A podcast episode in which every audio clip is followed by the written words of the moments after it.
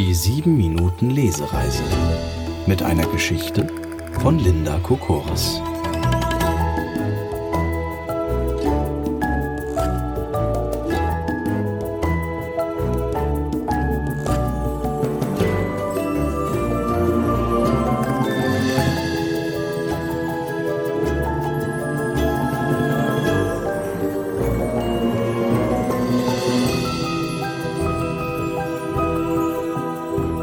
Blindfisch und Mondkatze. Eigentlich mag Sophia die Straße, in der sie mit ihren Eltern wohnt. Tagsüber kann sie dort üben, nur auf dem Hinterrad ihres Fahrrads herumzudüsen.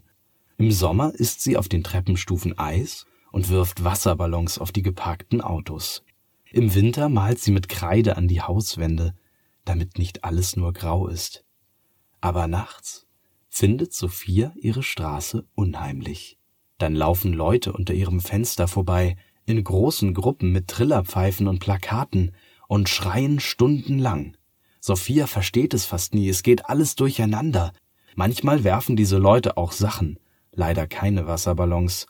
Oft sind dann am nächsten Tag Fenster oder Autoscheiben kaputt und die Mülltonnen stehen auf dem Kopf. Diese Leute sind nur unzufrieden, sagen Sophias Eltern immer wieder. Du musst keine Angst haben. Aber abends gehen Sophias Eltern auch nicht mehr gerne raus. Obwohl Sophia weit oben wohnt, im fünften Stock sogar über den Baumwipfeln, kann sie nachts nicht so gut schlafen, egal ob es auf der Straße laut ist oder nicht. Sie starrt an die Zimmerdecke, an der leuchtende Sterne kleben. Wenn sie das Licht anmacht, erlöschen die Sterne und werden zu weißem Plastik. Das macht Sophia immer wieder. Licht an, Licht aus, Licht an, Licht aus, bis ihre Eltern die Köpfe zur Tür reinstecken. Schlaf jetzt, Sophia. Wie denn? Zähl Schafe, dann schläfst du bestimmt ganz schnell ein. Also macht Sophia das Licht aus und stellt sich vor, dass eine Horde Schafe in ihrem Zimmer grast. Aber die Schafe wuseln durcheinander, so dass Sophia immer wieder von vorne anfangen muss. Den Schafen gefällt es gar nicht, wenn Sophia ihnen Nummern gibt. Sie fangen an, Sophia zu zählen. Sie stellen sich an ihr Bett und mähen eins immer und immer wieder. Eins, eins, eins, bis Sophia sich unter ihrer Bettdecke versteckt. Heute ist wieder so eine Nacht.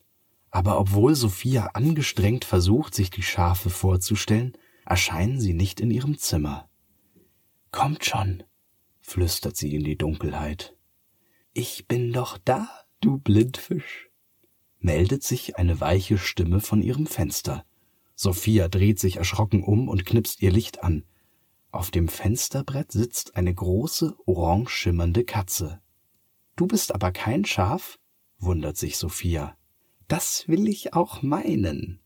Die Katze streckt sich und springt auf den Teppich.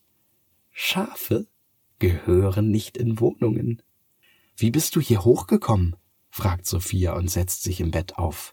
Ich bin gesprungen, sagt die Katze und fährt mit ihrer Pfote die Muster auf dem Teppich nach. Sophia klettert aus dem Bett, geht zum Fenster und schaut auf die Bäume in ihrer Straße hinunter. Das glaube ich dir nicht. So hoch kannst du nicht springen. Die Katze legt geduldig den Kopf schief. Ich bin ja auch runtergesprungen, nicht hoch. Verwundert guckt Sophia nach oben, aber über ihrem Fenster breitet sich nur der glitzernde Nachthimmel aus. Ich glaub dir kein Wort. Von wo solltest du denn runterspringen? Na, vom Mond natürlich, du Blindfisch. Die Katze deutet auf den milchig leuchtenden Mond, der majestätisch über der Stadt schwebt. Diese sprechende Katze will mich reinlegen, denkt Sophia. Beweis es, sagt sie und stemmt ihre Fäuste in die Seiten. Na schön, schnurrt die Katze. Mach das Licht aus. Sophia knipst zögerlich ihre Lampe aus. Das Zimmer wird pechschwarz. Bist du bereit? fragt die Katze und ohne abzuwarten streckt sie ihre Zunge heraus. Ein helles Licht erleuchtet die Wände und den bunten Teppich. Die Katzenzunge strahlt heller als die Leuchtsterne, silbrig blau wie der Mond. Sophia traut ihren Augen kaum. Wow, staunt sie. Wie machst du das? Die Katze schließt ihr Maul und alles um die beiden herum versinkt wieder im Dunkeln. Als Katzentier muss man sich regelmäßig mit der Zunge waschen. In meinem Fell verfängt sich immer dieser verflixte Mondstaub. Nach jeder Katzenwäsche habe ich den Mund voll davon. Sophia knipst die Lampe wieder an und hockt sich zur Katze auf den Teppich. Warum bist du runtergesprungen? Ich habe gesehen, dass du nicht schlafen kannst und dachte, du brauchst vielleicht Gesellschaft. Sophia ist überrascht. Du hast ja gute Augen. Ich glaube, ich wäre gerade lieber auf dem Mond. Die Straße ist nachts so gruselig. Die Katze nickt. Ja, Menschen können einem schon ganz schön Angst machen. Ab und zu sind auch welche auf dem Mond. Sie bleiben nur nie lange. Ich verstehe sie nicht, aber sie sehen sehr komisch aus. Ich verstehe die Menschen da unten auch nicht. Dabei bin ich auch ein Mensch, sagt Sophia traurig. Uh, die Katze schüttelt sich vor Unbehagen. Und ich will meine Straße nicht mit ihnen teilen müssen, ergänzt Sophia. Aber deine Straße braucht dich. In der Nacht wird sie angeschrien und durcheinandergebracht, und tagsüber machst du sie wieder bunt und fröhlich. Sophia überlegt.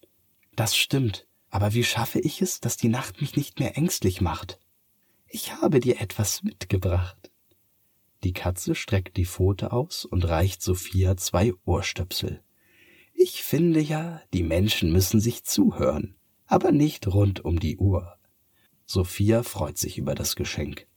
Danke, die werde ich gleich ausprobieren. Die Katze streckt ihren Buckel durch. Ich will dich gar nicht weiter davon abhalten. Aber ab jetzt weißt du, dass wir gemeinsam wach sind, wenn du nicht schlafen kannst. Die Katze springt auf das Fensterbrett. Gute Nacht, Blindfisch. Ich heiße Sophia, protestiert Sophia und schlüpft unter ihre Bettdecke. Na gut, dann eben gute Nacht, Sophia. Hast du einen Namen? fragt Sophia. Mir wurden schon viele gegeben, aber ich nehme sie nicht mit. Ich lasse sie bei den Menschen als Erinnerung. Bist du weiblich oder männlich? Das ist doch wirklich egal, schnurrt die Katze. Ich nenne dich Konstantin. Konstantin freut sich. Den Namen hatte ich noch nie. Der gefällt mir. Und vergiss nicht, ich bin immer einen Katzensprung entfernt. Konstantin schiebt sich durch den offenen Fensterspalt und verschwindet in der Dunkelheit. Sophia liegt unter ihrer warmen, flauschigen Decke und steckt sich die Stöpsel in die Ohren. Stille breitet sich in der Stadt aus. Sie kann ihre Eltern im Nebenzimmer leise schnarchen hören. Und dann, ganz langsam, fallen Sophias Augen zu und sie schlummert ein.